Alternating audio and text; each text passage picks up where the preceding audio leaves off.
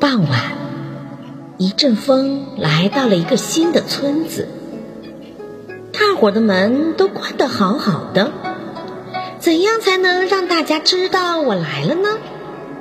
风想啊想啊，这时他看到了门缝。如果从门缝里钻进屋子，这本领对风来说其实是小儿科了。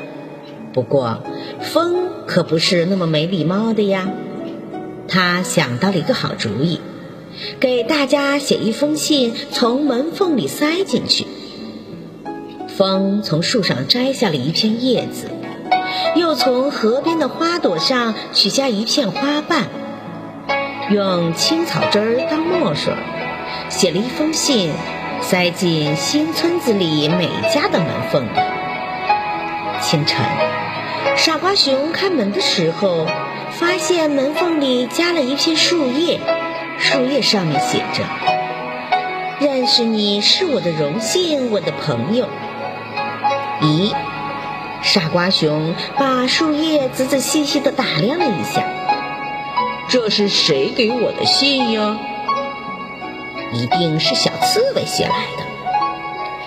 傻瓜熊想起来，昨天下午他和小刺猬在树下玩耍，傻瓜熊放开嗓门对着大树唱歌，小刺猬伴着歌声在跳舞。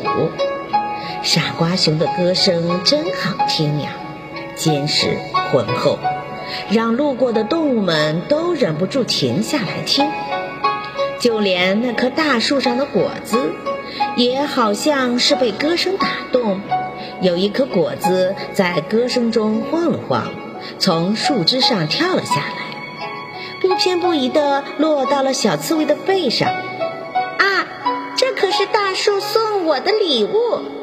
小刺猬高兴地说：“不对，不对。”傻瓜熊说：“是我给大树唱歌，果子才会落下来。这颗果子是大树感谢我的礼物。”可它落到了我背上。小刺猬不甘示弱，据理力争，两个好朋友就因为一颗果子吵了起来。后来。生气的傻瓜熊不理小刺猬，自个儿跑回了家。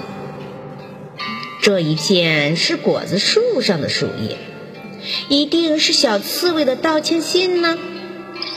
傻瓜熊的心情好了不少。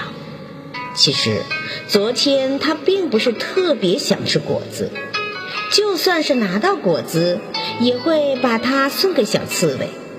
但是。傻瓜熊有一股子认真劲儿，他不想吃果子，就是想证明果子是大树送给自己的。